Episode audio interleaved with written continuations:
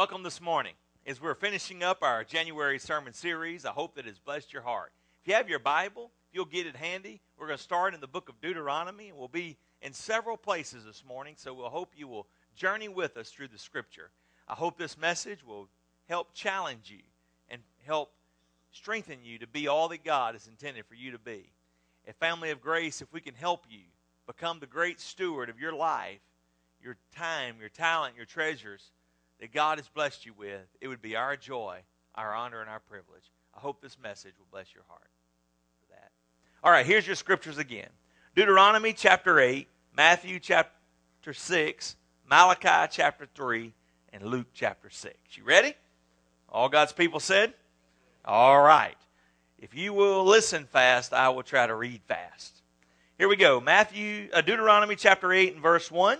You must carefully follow every commandment I am giving you today so that you may live and increase. Now, we, there's a lot of people that's just living, but there's not many that are abounding. Underline that in your Bible. And that you may enter and take possession of the land the Lord swore to your fathers. Verse 6 chapter 8. So keep the commandments of the Lord your God. excuse me, by walking in his ways, and fearing him. For the Lord your God is bringing you into a good land. Would you circle those two words, bringing you? Present tense, future tense. It's something that is happening and is going to happen. For the Lord your God is bringing you into a good land, a land with streams of water, springs of water, deep water sources, flowing in both the valleys and in the hills. A land of wheat and barley, vines and figs, pomegranates, a land of olive oil and honey, a land where you will eat food without storage, where you will lack nothing, a land whose rocks are iron and whose heels you will mine the copper out of them.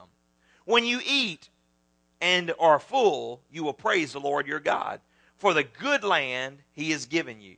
Be careful, though, that you don't forget the Lord your God by failing to keep his commandment, the ordinances and the statutes I am giving you today. When you eat and are full, and build beautiful houses and you live in them, when your herds and your flocks grow large, and you and you, your silver and your gold multiply, and everything else you have increases. Be careful that your heart doesn't become proud and you forget the Lord. Would you underline that phrase? Doesn't become proud. And forget the Lord. Forget the Lord who brought you out of the land of Egypt who brought you out of the place of slavery. He led you through the great and the terrible wilderness where it's the poisonous snakes and the scorpions and thirsty land where there was no water. He brought water out of a flint rock for you. He fed you in the wilderness with manna that your fathers had not known in order to humble your fathers and test them. Verse 17, you might say to yourself, my power and my own ability have gained this wealth for me. But remember the Lord your God, who gave you the power to gain wealth, in order to confirm his covenant that he swore to you and his fathers. Now, turn with me, if you would, over to the book of Malachi. Same people group. You heard that story. Here's what it says in Malachi chapter 3 in verse 7. Since the days of your fathers, you began to turn aside from my statutes you have not kept them. Would you please return to me? Would you please return to me? I will return to you, says the Lord of hosts. But you ask, How can we return? Will a man rob God? Yet you are robbing me. You ask, How have we robbed you? By not making the payments of the tithe, the 10%, the contributions that you are suffering under a curse. Yet you, the whole nation, are still robbing me. Would you please bring your gift into the storehouse, that there may be food in my house. I beg you, God says, would you please test me? Please test me, it says right here, and see if I will not open up the floodgates of heaven and pour out blessings on you without measure. Turn with me to the book of Matthew. The book of Matthew, chapter 6, and verse 37. Of verse 38.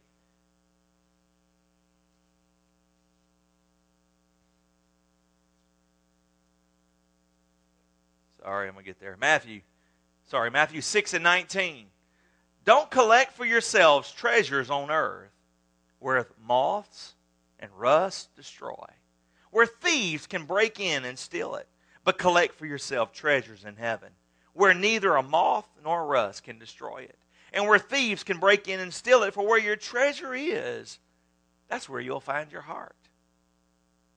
Verse 24 No one can be a slave of two masters, since either he will hate the one and love the other, or be devoted to the one and despise the other. You cannot be slaves of God and money. And then in the book of Luke, the last place, chapter 6 and verse 38. Give, and it will be given unto you a good measure, pressed down, shaken together, and running over. Father, I pray today that from the Old Testament principles to the New Testament fulfillment, that you will help sew these scriptures together, that it may give direction and discernment for our life in the days ahead. In Jesus' name we pray. Amen. As we've been looking at what it means to be a good manager, you know, a manager is someone who manages the assets of someone else. If he wasn't managing someone else's assets, he would be the owner of them. And we looked at that and how if you were if you had a business and you were trying to um, look for someone to come in and manage it, that you wouldn't look for somebody who had who had swindled the money out of the previous person that he had managed the money for. You wouldn't look for somebody who had cheated his previous employer or who was lazy and wouldn't show up for work or who was very lethargic and very apathetic, but you would look for somebody who conveyed the same passion, the same um, vision, the same principle. You would look for somebody, even if your moral compass was a little shady, you would want somebody who had a direction that pointed due north in your own business. Amen. And so we began to look at that and how if if we were if we were hiring somebody to manage our time, would we hire ourselves? Based on what we know of the way we manage our time, would we hire ourselves? If we were looking for somebody to help be a, a, a, an agent to broker our talent, would we hire ourselves to be that agent? And then today, if you were looking for somebody to, to manage your treasure, would you, would you hire yourself to manage your own treasure? Today, as the passage of scripture says, that if you're looking for your heart, find your treasure and it's there waiting on you. Wherever your treasure is hanging out, that's where your heart will begin to reside. This is one of those messages that many pastors struggle with, and I being one of them because, man, people hate to talk about being a good steward because we like to live life freely. We like to live life in the moment. Matter of fact, over the last several weeks, I feel like the more that I've grown to know the Lord and the Lord, more the Lord has spoke to me in my own personal life about direction and clarity in the area of being a good steward. It seems like just about the time I get some direction, he seems to just wreck that direction and say, No, that's not the direction I want you to go. Listen clearly to the voice of the Lord.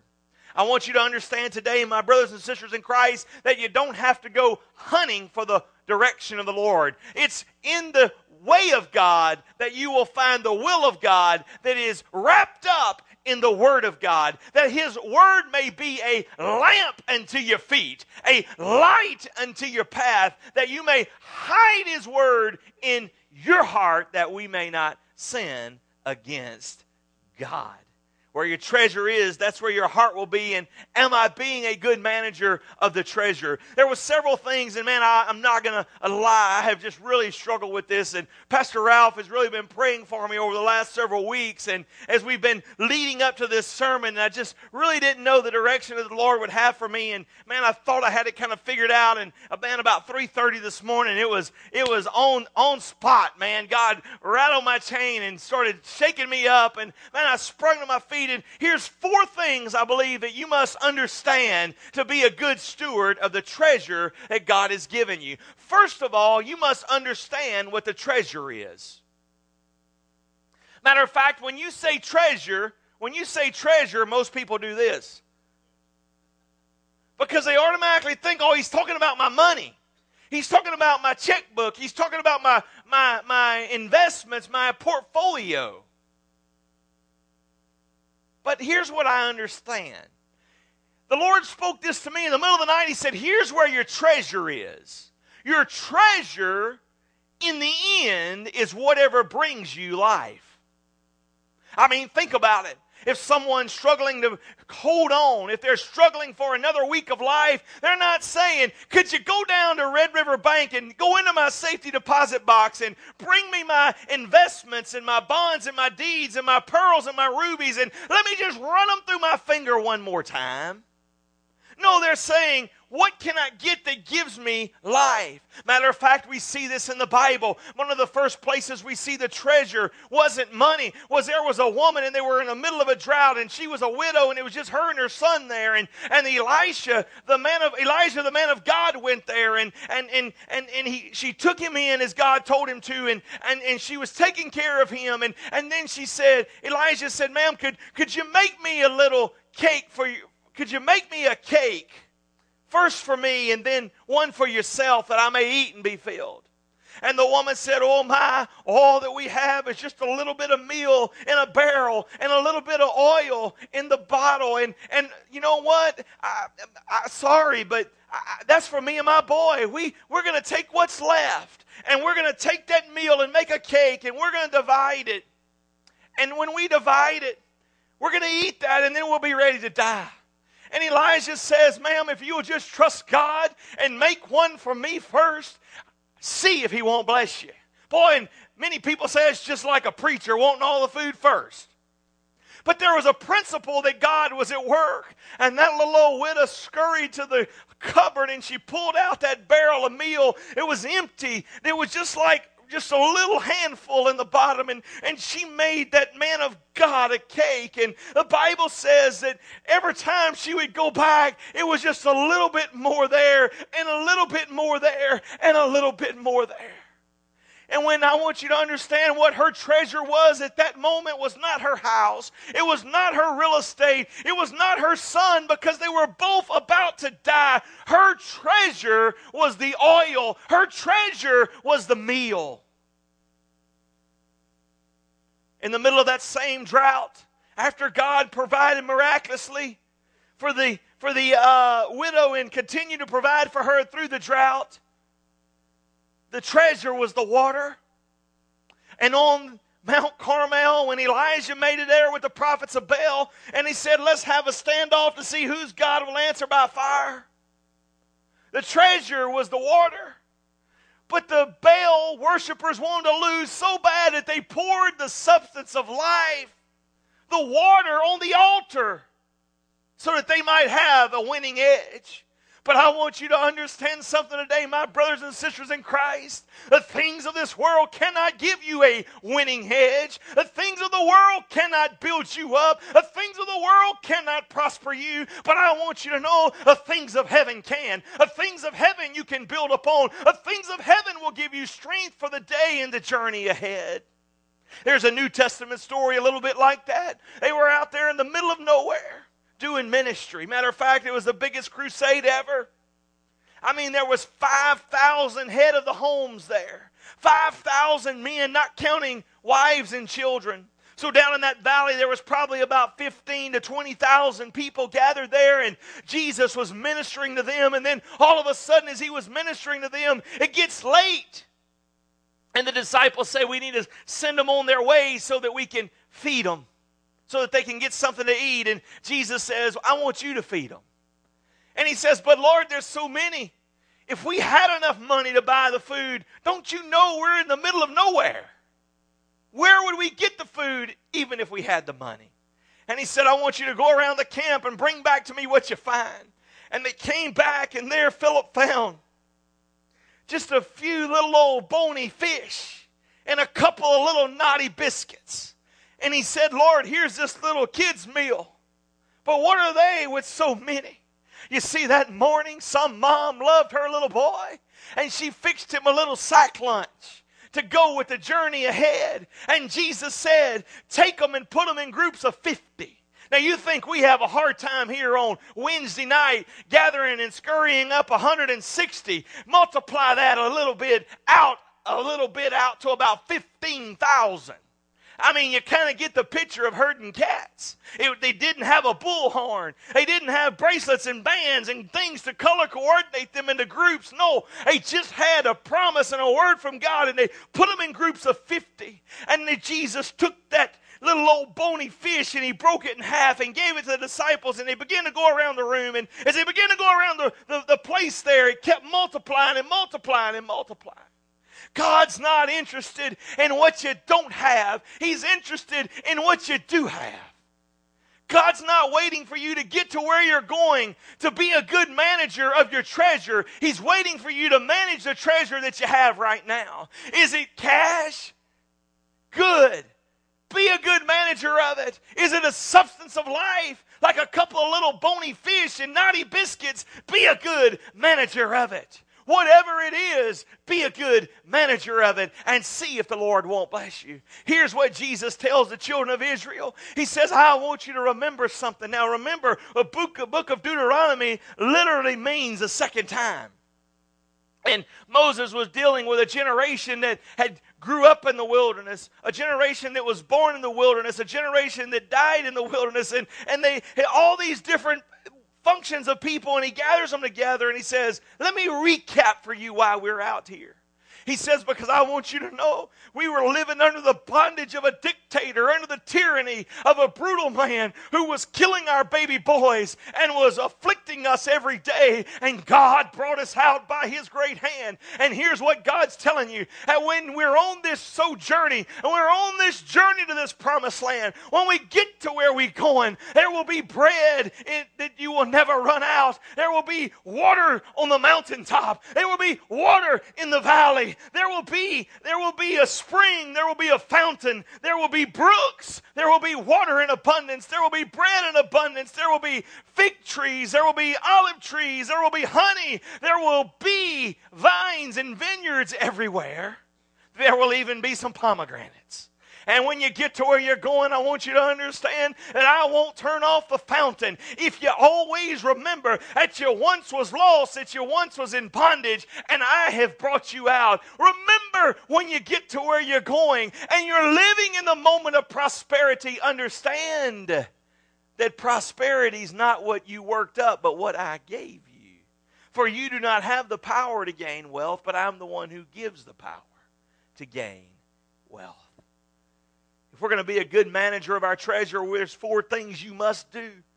You must, number one, gain something. If you want to be blessed, if you want to bless somebody, you've got to have something to give.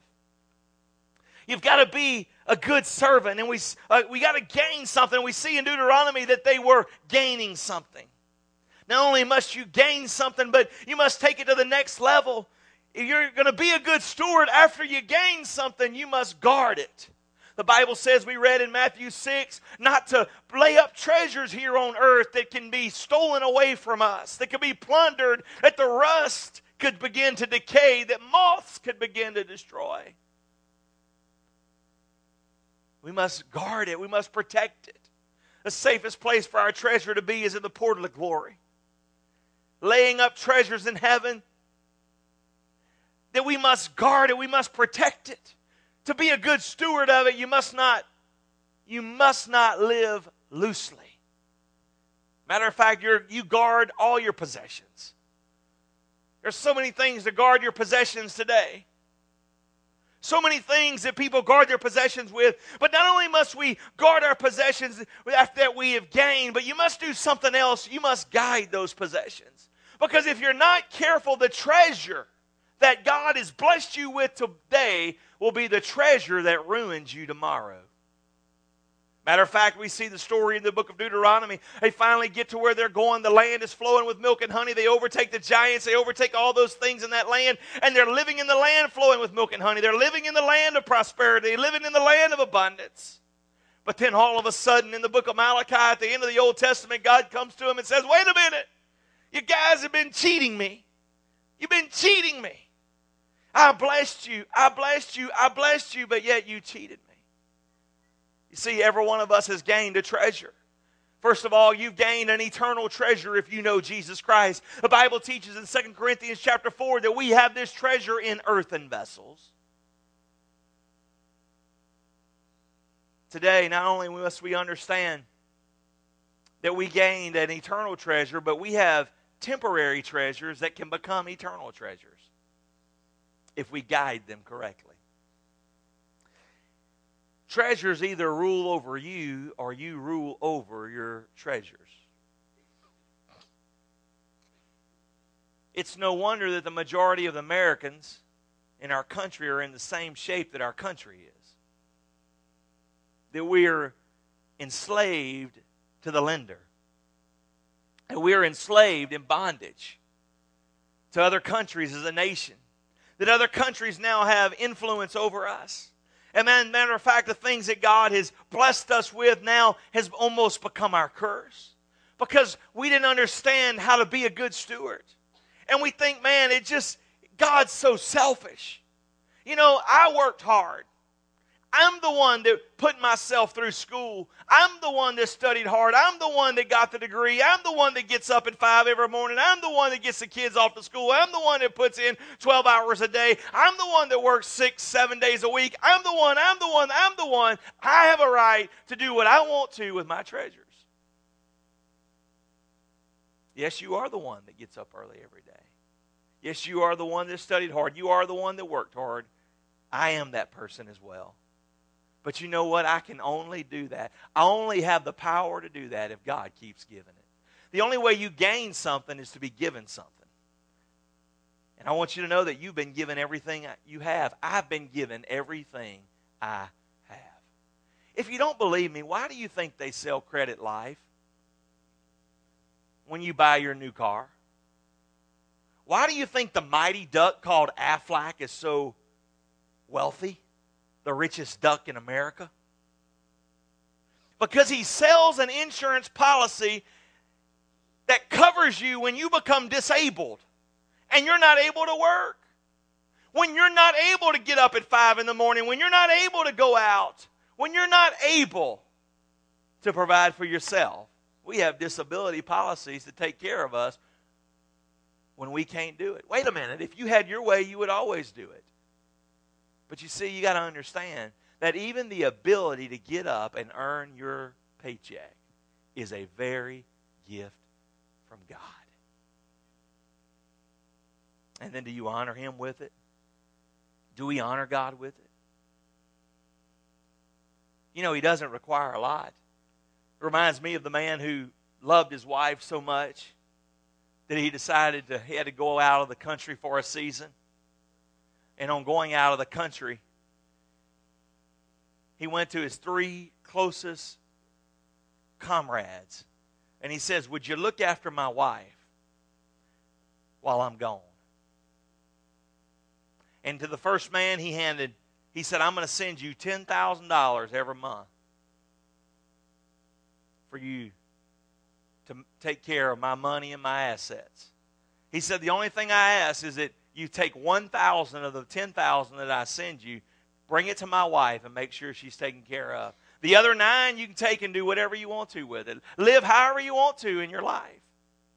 He went to the second one, told him the same thing. The third one told him the same thing. When he was back and forth corresponding with his wife, he was asking her how it was going. And, and he said, Oh, honey, you know, the, the, one of our friends, he, he's, he's so faithful every every month he brings me a thousand dollars and he helps me get through the month. And thank you so much for providing for me and, and that i don't have to worry about all that other money and taking care of me. And she said oh but honey you know our second friend he, he you won't believe every month he brings me two thousand dollars.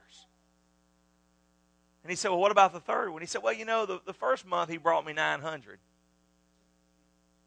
and then the second month he brought me 600 and last month he brought me 300 but I hadn't got anything this month. But I gave you $9,000 to do whatever you wanted to with. The only thing I asked was that you just take 1,000 of the nine and go take care of my bride. God says, I'm going to give you the power to get wealth. I'm going to give you the power to prosper. But the only thing I ask is that you just take 10% of what I give you and take care of my bride. You're there at home and you're saying, Pastor, what do I do? The first thing that you have to do is find a place to plug in. Plug into the bride of Christ. Make a difference. Find a family to belong. The family of grace, we welcome you no matter what culture or economic group or what race you may be. But most of all, you find a place that you can identify with. Find a place that you can call home and invest your time, invest your talent, and invest your treasure, and you will not be disappointed.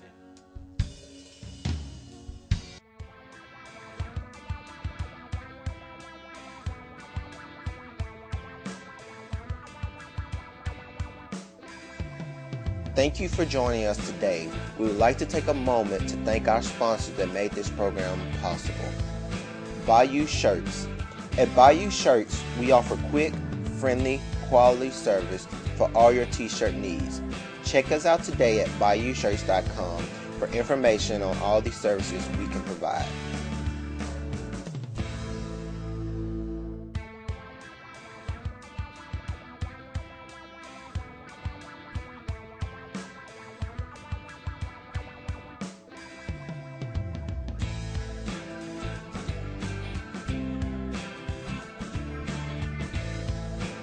Looking for childcare?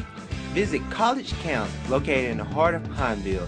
It is a licensed A facility that has been in existence since 2008. For more information, call 318 484 2762.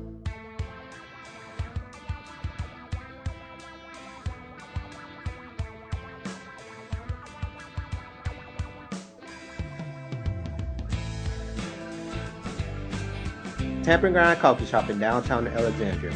If you're looking for a great place to hang out or have a break and a wonderful cup of coffee, please stop by and see Jeff and thank him for his support of our ministry.